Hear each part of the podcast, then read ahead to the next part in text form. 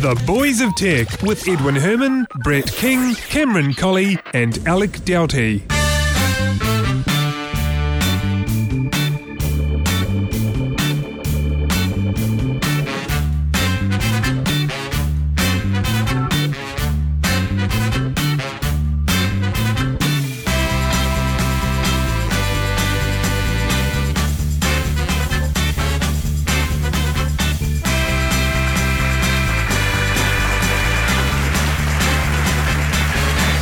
Yes, thank you very much indeed. Welcome to another episode of The Boys of Tech, a weekly discussion on all things tech in the week just been.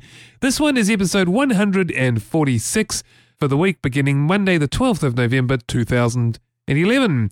My name is Edwin Herman, and I'd like to welcome to the panel, as per almost every week these days, Alec Doughty. Welcome along. Hi Ed, how are you doing? I'm fantastic. I'm fantastic. Good to hear. And I'm even more excited about this episode than than any other really because it's got a number of stories that are kind of not just down the sort of computer internety line. Got a couple of sciencey type ones. They scratch the science itch. They do. First of all, having said that, I do want to kick off with an internety type story, and that is the story of someone trying to make a point about Facebook's security or lack thereof by posting some photos of Mark Zuckerberg that have been taken from Facebook. Absolutely. So, I mean, this is just showing that and any website has secu- security flaws, and, and Facebook is more prone to the discovery of these flaws than most sites because it has so many users. I like the way, though, that they actually went and exploited the flaw by getting these pictures of Mark Zuckerberg from his uh, your Facebook profile from his private profile his as well. Private they profile, weren't public. exactly. They, They- weren't public pictures. Exactly. That's actually one of the best ways to get a bug fixed really quickly. Indeed. Yeah. Embarrass the CEO. That's right. Yeah. I just kind of like the um it's not really irony. but- Justice. Yeah, I guess. Yeah. I was about to say just desserts. Same difference. I kind of like that about it. The you know, Actually, thinking about it, Just Desserts is kind of apropos as a name because one of the photos is of him in the kitchen with his girlfriend. actually that's right. Yes. About so let's call it meal. Just Just Desserts. just desserts. All right. You're making me hungry. what was the last dessert you had? Um, a pavlova. A pavlova. Yeah, you know, don't, don't, isn't it two something we, weeks ago. isn't it something we need to explain for people outside Australia and New Zealand? Probably, but we're not going to. oh, okay, right, all right. I won't go Wikipedia it if you want to. People. Yeah, actually, true. Yeah, Wikipedia that, and it's it's not a ballerina yeah. Anna a pavlova. Um, yeah. Uh, okay, so moving on from desserts to to the next story.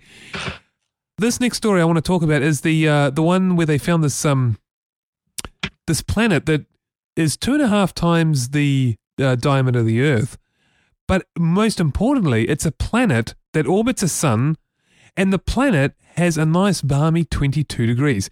The implication here, of course, is that is the perfect temperature for life.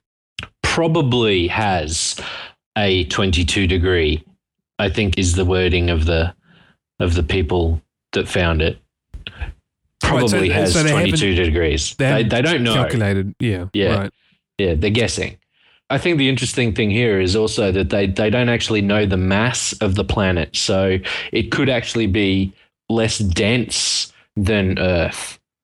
So it, it could be more of a sort of a, a gas, It could be a- gaseous planet rather than a sort of iron core planet. And if that's the case, it won't have the, the magnetic fields that it needs to actually maintain uh, an atmosphere. So, although people are getting excited about the fact that there could be life, or at least there could be the conditions right for life, that's not even set in concrete either. Like you say, No, we, we don't, they don't know. There's a lot we don't know. But it's kind of exciting that we found something that is within the realms of possibility. Absolutely. It's a it, it's a definite potential. It's a potential. That's right. It's 600 light years away. It's called Kepler 22b. 600 light year. You know, the, th- the thing is, let's say there was life. 600 light years away at the speed of light, if you can transmit messages at the speed of light, it's still 600 years. Is that useful? It's not, is it? Not in this sort of uh, era of humanity. We might get to the point where we get light speed, and then we could maybe build a gigantic ark that houses thousands of people. So we could have basically a, an entire sort of colony population that travels interstellarly. But Oh, I think that's really the only way it could actually happen, Yeah, unless true. it was an, an unmanned one. Yeah, that's true. But even so, I mean, even if we sent messages, you know, by electromagnetic radiation, you know, radio signals, It would know- take 12,000, like 1,200 years for a response to come absolutely, back. Absolutely, exactly, things would have moved on so far that even if the so-called life form on the other, uh, you know, at this Kepler 22b planet had the technology and the ability and, and you know to, to receive our message, by the time they send it back, will we have remembered to to you know how to listen for the response? You know, Indeed. And because it's such a distance away, six, 600 years at light speed, there's every possibility that if, even if we launched a vessel today, which we can't do, we just don't have the speed, that by the time that vessel actually got there, our civilization would have progressed so far that we would have actually built a vessel that could have actually beaten that first one there. You'll be constantly And overtaking yourself. Yeah, leapfrogged it. Yeah, exactly. Yeah. It is exciting that there's a planet that is within the realms of possibility of of the conditions being there to support life. But at the same time, you know, I, I, that's about as, as far as the excitement would go. You know, the fact is we're so far apart, it's it's meaningless. Indeed. I agree. Now, speaking of life, did you see the story there, Al, of uh, the, the Russian scientists wanting to attempt a clone of the woolly mammoth? Absolutely, and I and I wish them luck. That would be really cool, don't you think? It would. It would. Absolutely. So they're talking about a, a sort of a Jurassic Park type effort where they grab some preserved DNA of the woolly mammoth and from that they produce the, the animal in, in a laboratory. That method wasn't it used for that for that ibex? The um, It What it was was. called? Yeah, the, the the ibex that lived for about a minute after it was born. the fact that it was that it actually lived, uh, albeit very short, I think is an important achievement. Yeah, it's a milestone. Pyrenean ibex, that's it. So uh, you know they want to use the same sort of uh, technique for the woolly mammoth. The only thing, of course, with the woolly mammoth is that the DNA isn't as well preserved. I think the ibex was uh, DNA from you know ten years down the track. The woolly mammoth, we're talking. What are we talking? Ten thousand Tens years? of thousands. Yeah. Tens of thousands at least, yeah. But wouldn't it be cool to have, if we could do it, right? If we could do it, wouldn't it be cool to have woolly mammoths around? It would be cool, but is there room on Earth for them? Well, my In this backyard's day big. I can keep one in my backyard. Because I mean, we're already losing the environment that even elephants need to survive. In Africa, for instance, the regions of habitable stretches of land that elephants can migrate across has gotten to the point where all of the regions are, are fenced off and are actually blocking the, the elephants' migratory paths. Yeah, well, that is a very, very good point. I mean, do we have, you know, if we want to keep them in the wild, you know, and keep them, you know, bring them back into their natural environment, do we have, have the to- space? Yeah. And- maybe in Siberia, maybe? Well, the other th- question, of course, is what about the the, the food chain and the and you know the balance of that? Is that going to upset Indeed. the Yeah. balance or? Are they just going to strip mine the region that they're on? Because I mean, they are essentially of, of the sort of elephant genus. yeah, yeah. I so mean, yeah. they they they have very high food requirements. Um, they basically strip any tree that's near them. Are they vegetarian? They are vegetarian, aren't they? Yeah, they eat trees. Yeah. See, that's the big question. If we did it in in captivity, I guess that's okay too, isn't it? Well, there are the ethical and moral dilemmas of zoos. Then Well, I was actually thinking more sort of game reserve rather than the sort of typical old style cage hmm. in a zoo, but that sort of captivity, a controlled environment, if you like. Well, yeah, all right. So, so a controlled environment might be a bit better, like a safari park or yeah, something. that's uh, sorry, that's kind of what I meant. Yeah, I'm not a fan of zoos. I'll, I'll you know I'll say that now. No, I, I, I- I really yeah. don't find them very humane at all. Yeah, you well, you just got to watch a, a tiger pacing up and down and, and like as if it's going mad. Probably because it has gone mad. Exactly. But there's certainly, you know, these big game reserves, you know, that, that effectively that the animal doesn't know it's caged in. It, it can roam. Okay, it might eventually get to a fence. It turns around and walks away and forgets about it because the next fence is, you know, miles the other side. So in effect, it doesn't feel like it's in captivity. So maybe we could do that with them and have this controlled environment. If we find that it's upsetting the balance in that area, we can just uh, let them die Kill off them naturally. Yeah, yeah, yeah. Make them re-extinct. Is that a word? Re-extinct? If that happened, I we'd think have to. be, be, be a new pastime for the rich. yeah. But then this whole Re-extinction events. re-extinction events, yeah. But wouldn't that's the other question, of course, is really going back directly to Jurassic Park. If we can do it for the woolly mammoth, could we do it for dinosaurs? And if we could, would that be a good thing? I would say no. We probably could, but no, it would not be a good thing. But again, what if it was in a controlled environment? We we a big game reserve. Well, not I- Uh, is it called game reserve? Safari park, whatever you call it. Well, I, I, I think a park. game reserve implies that you actually do hunting there. Oh right, okay. I'm using the wrong term, but yeah, you know, a big um, safari park. That's the, Yeah. the the word I want. A nature reserve. A nature reserve. There we go. We'll go with that. So that would wouldn't that be all right if we had a few dinosaurs in that? but could we really, in the long term, guarantee that it wouldn't get out of control? That they wouldn't become the dominant species again? Oh, look, I, I don't think they could ever become the dominant species over human beings. Surely, even if they uh, uh, the experiment sort of, you know, they broke down the barriers and went wild. Surely, I mean, we can. We've got technology. True, we are very good at making species extinct. Actually, that is very true. It's a sad but true fact. Yeah. Well, Now, anyway, on, that, so on that depressing thought, is it time to move on to the next story? Is it? But look, just before we do, I just want to say that uh, we should keep an eye on this story. These are scientists from Russia and Japan that are attempting to do this. And uh, having said that, though, the Roslin Institute, who you may remember originally did the cloning of Dolly the sheep, their thoughts on this is that it's just not going to work. yeah, the sort of um, success percentage of this is between one and five percent. But you know, let's watch that space, and I'm sure if a woolly mammoth is is ever born or made or whatever you want to call it, this will be big news. It'll be huge. Yeah, It'll I think everywhere. that'll make Twitter. it will be Twitter. That's all. Twitter will be about. Yeah, Yeah. Was that a gentle dig at Twitter? maybe. It was, wasn't it? The uh, Swiss courts have recently ruled that downloading pirated copies of films, music, and video games for personal use, and I got to stress that for personal use is the, the key thing here, will remain legal because it is not detrimental to copyright owners. Sanity prevails.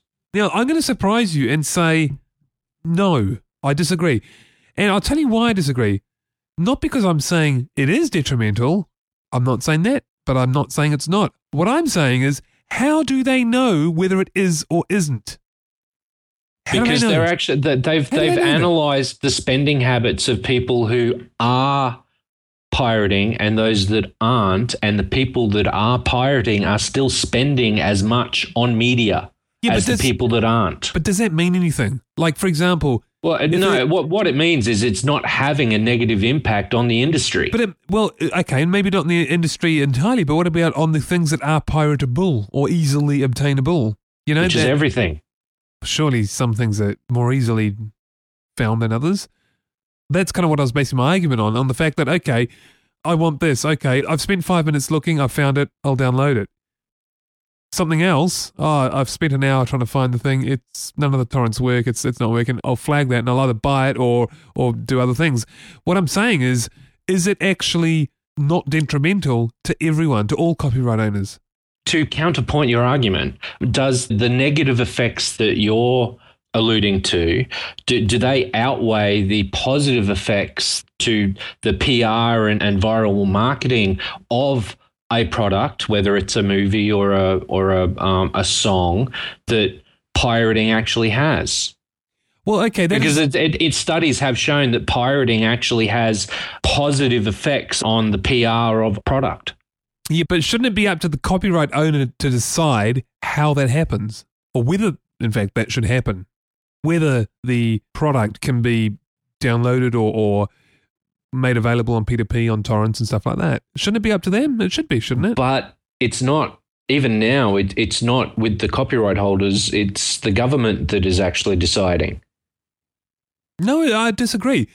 It's only infringing copyright if whatever you do doesn't have the permission of the copyright owners, the, the people who make the stuff. If they make it available on P2P, if they say, here, or on their website, download this, you're not breaking the law. You're only breaking the law when you're obtaining it through a means that is not sanctioned by the producers. So if they are putting on P2P, there's no problem. Just like with the Arctic Monkeys making available their album online, they did that. They own the copyright, so they can. I think from that perspective, you're really just sticking your finger in the dike to prevent the flood. In I what- mean, what- there- there's, there- there's always going to be pirating. There's always going to be that underground element of availability. So it's completely unrealistic to expect that that will go away, even if stronger laws are introduced. So work with the system. Don't try and bludgeon the system to death because that just won't work. Yeah, look, I do agree with that point. And that's where the other side of me says, well, look, it's the wrong way to go about it. And they should be working with the system. They should be revisiting their models. They should be looking at uh, embracing the technology and the internet. And, and using it as a PR tool. Yeah, yeah, they should. So it was an interesting ruling there by the Swiss Yeah. government. Hmm. No, I, I, I applaud the ruling. Now, let's talk about uh, browser placements because it's been a while since we've uh, had a look at the numbers. This is interesting now because we have, for the first time, seen Chrome overtake Firefox. Globally, I believe that is. This is global. These are global Yeah. stats. And that's really what counts. So Chrome is now 25.7 and Firefox has a 25.2 market share. So Chrome is number two. Well done, Chrome. Yay! Indeed. Indeed. With Microsoft's Internet Explorer still maintaining a 40.6%. Yeah, that's, Share. that's still the line A- a- share. across probably six different versions of Internet Explorer. True. What you know, whatever. It's still forty point six. Although Exactly. it's still the interesting thing though is that that line share is less than fifty percent, It is. I mean, which it- seems to have some a significance. world away from where it was even 18 months ago. Yeah, yeah, exactly. It- I think this even is 18 months ago, Microsoft still maintained over 50%. Now. I'm a little bit surprised because with IE nine, you know, supposed to be far more standards compliant than any of their previous products. Not that they can be difficult to achieve. Uh, you know, I, I kind of thought, well, you know, maybe that'll just be enough to hold that edge and, and stay up around the 60, 70%, but obviously not. Now, interestingly, in America, in the United States, they're still very much IE aligned, or at least That- more, more so than the global average. Yeah, this actually surprised me. Yeah, I know. It's kind of weird. Uh, they're at 50.7% in the US. Chrome is only 17.3 and Firefox is 20.1. These are US figures. So the US is still a little bit behind the, the global trend. Uh, I don't know what the reasons for that is, but Yeah, there, are the figures. it's interesting. It's very interesting. I'm, I'm not sure where.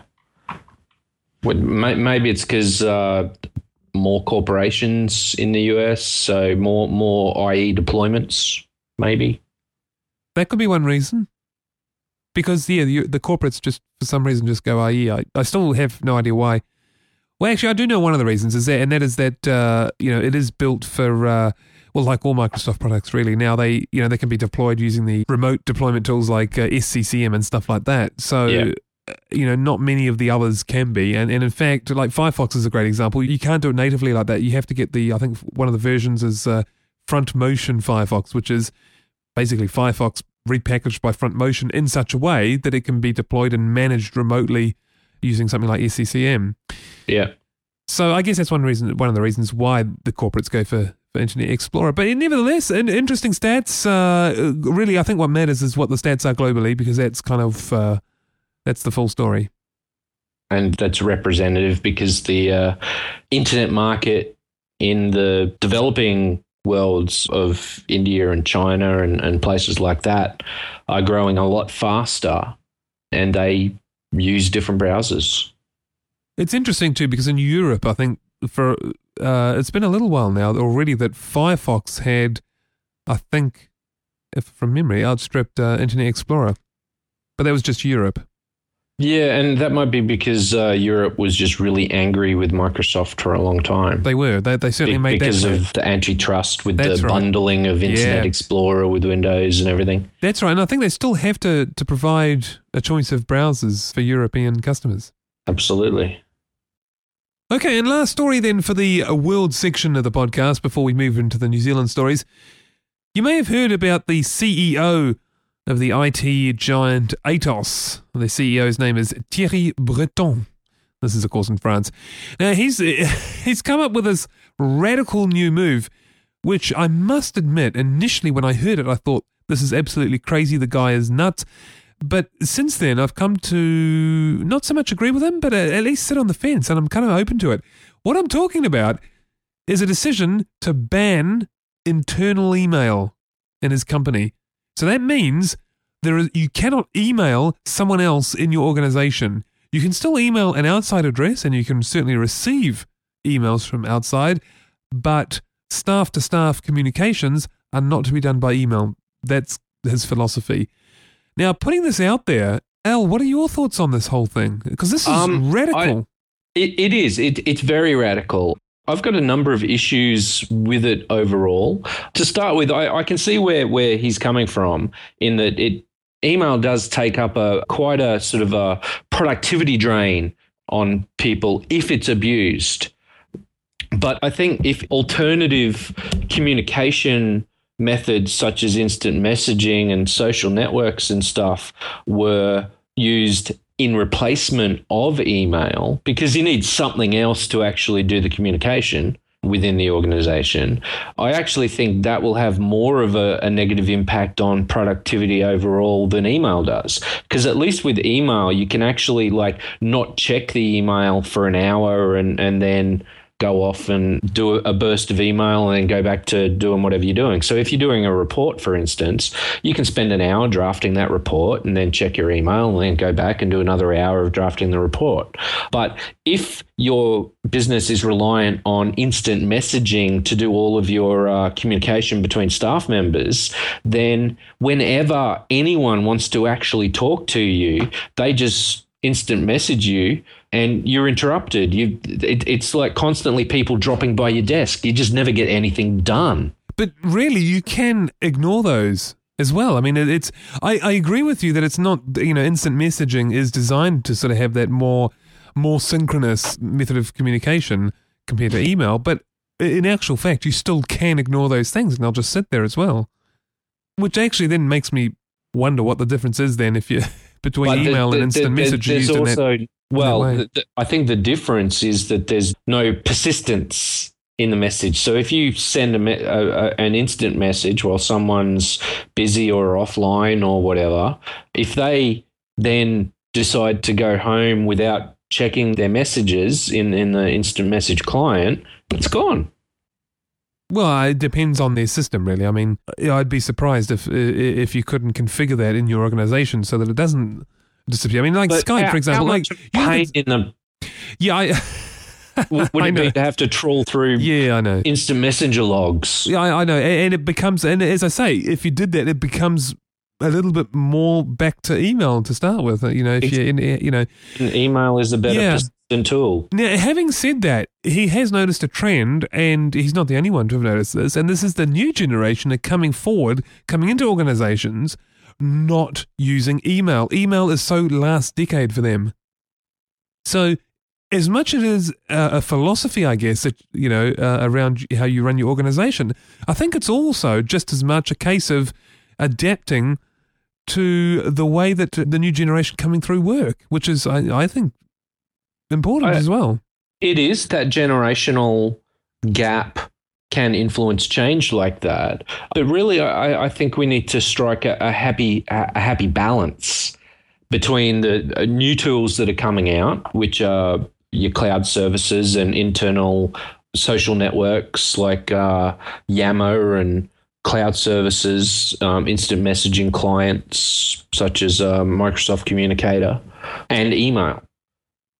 So I, I, don't think one is more important than the other. I think they all have a role. And I think instant messaging and, and social networks have more of a role in someone's off time, I think, than in a business environment. And and a lot of the statistics that they were giving in this article was that the people that they were actually taking these stats from, this was their first job. So of course they've never used internal email in a company because it's their first company. But I got the impression that some of them are just not using email anyway. That's not their thing. I mean, they hang out on Facebook. Yeah, but even if you're on Facebook, you have to have an email account. But do they use it? You can't uh, not have email. Yeah, but do they use it? I mean, having one doesn't mean anything. If you're not using it, whether you've got one or not is neither here nor there. I think time will tell. Yeah, I think, you know, having said that, I'll just leave you with one final thought too, and that is that since announcing this policy, they've noticed a 20% drop in the number of emails and the email volume within their company. And maybe that so, was that was actually the end goal. Maybe. Well, yeah, maybe that's enough. Yeah, I mean, you know, people are obviously being a little bit smarter now by the sounds of it and how they're using email. Yeah, maybe that's all that's needed. But certainly, this will this will be a a case study. I, I think whichever way it goes, whether it's a failure or a success, you know, a, a year or two down the road, uh, however we measure that, whichever way it goes, it's this this will make a fantastic case study. A social petri dish. Yeah. Oh, I like that. And actually, speaking of petri dishes, I just bought some agar today. Uh, I would be excited if I knew what that was. oh, agar is what they, you know, the substrate, they, the medium they use to, to grow cultures in petri dishes. Ah. In a science lab. Uh, well, I'm not using yes. it for that, but but yeah, I bought some today. I failed science at high school. So. Ah, okay. You know, I thought you'd be a sciencey sort of person. I was more of a math, physicsy rather than biology, chemistry. Oh, okay. Well, look, I was too. Yeah, right. Okay, that's cool. By the way, I just spotted a story here online asking the question what are the chances of six double yolk eggs in a pack? Uh, you know, in a half dozen pack. What are the odds? The odds is it's one in a thousand per. So it's one in, oh, it's one in a huge number. Yeah, that that is getting, if one double yolk in a, uh, in a pack of eggs is one in a thousand, or is it ah, but one it's, in a not thousand? Linear. No, ah. Yeah, it's not linear because the first, it's, it's, one in a yeah, thousand yeah. to find any, but uh, it, the, if you find one, the chance of another one because they come from the same batch. Yeah, uh, is yeah, it's, it's, it's, ten times higher. So it's one in a hundred. So yeah. it's actually, you know, the answer is it's one in a, a thousand times a hundred times a hundred times a hundred uh, times another couple of hundred, I think. Anyway, Which is pretty high. It's a very huge number, and I think it's probably never ever happened before. On that note, until we said, "What could possibly go wrong?" Famous last words. Look, on that note, I'm going to end the international section of this episode, but right after this little musical ditty, I'm going to come back and talk about what TelstraClear's No Data Limit weekend was all about. Don't go away.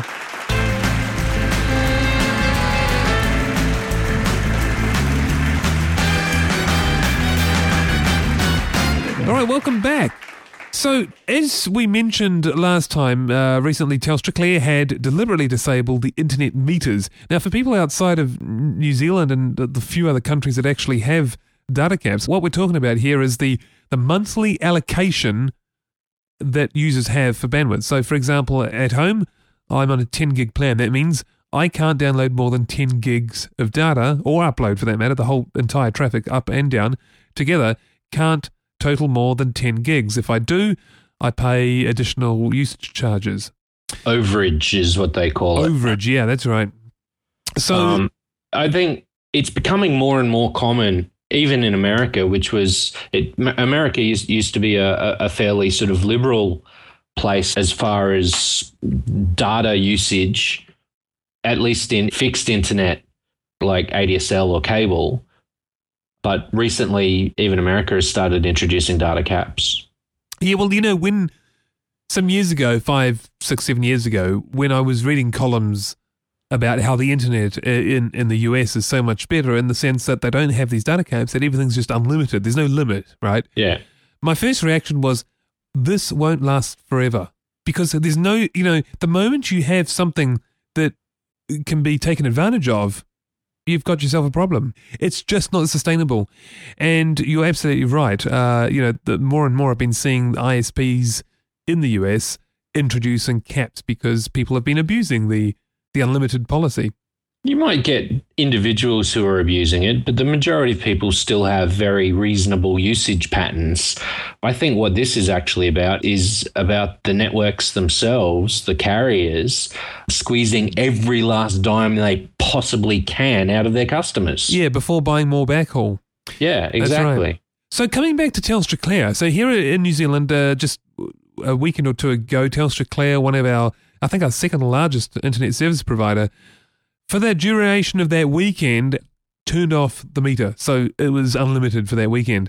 And it was an experiment. And they commissioned TrueNet to monitor the performance of the of the network.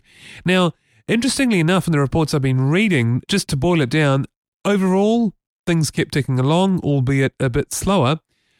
Although on Saturday there were some major performance issues with the internet, and I actually that, that was kind of my take as well. I experienced exactly that. If you'd asked me my opinion on, on how it went, I would have written the exact same result as what was in the reports. Is this an indicative result of how things would actually be, or because there are data caps, as soon as the data cap was lifted, people took advantage of it. But would they take advantage of it on a day to day basis if there were never any caps? Well, the thing is, I, I, it can go both ways. Obviously, one way it can go is, as you're saying, because the cap was removed, we're suddenly free and we're kind of overdoing it, if you like. We're, we're exactly. So you, you uh, suddenly go into 200% usage. That's right. But on the other hand, you could also argue that, well, not necessarily everyone was either A, aware or B, able to take advantage of this. So if it was ongoing, would, you know, word spread a bit more, you know, and so maybe it would be worse. I don't know. It's, it's hard to say. I really don't I, know. I'm of the opinion that data caps are artificial anyway, that there's really no need for them. It's I, don't mind basically a pricing mechanism for the carriers and nothing more than that. Well, look, they are here with plans like 1 gig, 5 gig, 10 gig, 20 gig, 40 gig. But if they were reasonable, if you multiplied that by 10, I think that's reasonable because, to be honest, I think it's okay to limit, say, something by, by 400 gig a month. I think that's less about money and more about just making sure that things are still kept reasonable, however you define reasonable. And it needs to be oh. for the internet service provider to be able to guarantee quality of service to the rest of its customers. I just mean that they need to actually invest in their, their infrastructure to scale with the ever increasing demand. I'm agreeing with that with the, with the low caps, and in, in here in New Zealand we've got very low caps. You know, a 10 gig plan is somewhere in the middle, Maybe it's slightly on the low side, but you know, a 20 gig plan is fairly standard. So 20 gig plans were standard in Australia three years ago. Yeah, that's the thing. And you guys have uh, far more reasonable plans. I mean, wasn't Cam telling me some weeks ago that he, I think he was offered a 250 gig plan? I'm on a 200 gig plan. Well, there you go. See, and and that's reasonable. That's what I would call reasonable in this day and yeah. age. Yeah. I'm on 10 gig at home, and I don't find that reasonable. But that's where I find the sweet spot in the pricing structure, and I don't want to pay more uh, than 10 gig because it's it's ridiculously expensive here. But it's an interesting experiment. The the figures are about 40% slower for ADSL, 64% slower for cable customers, but it still ticked over. Nothing really fell over apart from a short period on Saturday evening. An interesting experiment, but I'm, I'm not sure how, how indicative of general usage it would be if there were just a permanent sort of moratorium on caps. That's a difficult thing to, to guess. The only way to do it is to, to say we're lifting the caps for the next year. For, no well, caps. well, for, until until we change our minds. Yeah, and, and this could go on for yeah uh, indefinitely, and see what happens. So there you go. For all those TelstraClear customers out there, hope you made the most of it. I certainly did. I thought I was bad boy downloading 1.7 gigs of text to speech voices for Mac OS 10. but I read stories of people downloading something like 70 gig or something. Yeah, yeah, yeah. There was there was one guy that said he he downloaded more in the weekend than he ordinarily would over a month with his 30 gig cap. Ah, there, there you go. Yeah. So it makes my 1.7 gigs look like nothing. Anyway, that concludes the episode. Unless there's anything else you want to talk about, Al. No, I'm I'm pretty good. I think we've uh, talked these issues to death. So, Al, thank you very much for doing the show with me this week. It's been great. It has. It has. It's been a fun discussion. Right, and that concludes episode 146 of New Zealand's longest running tech podcast. See you all again next week. Bye bye. See you later.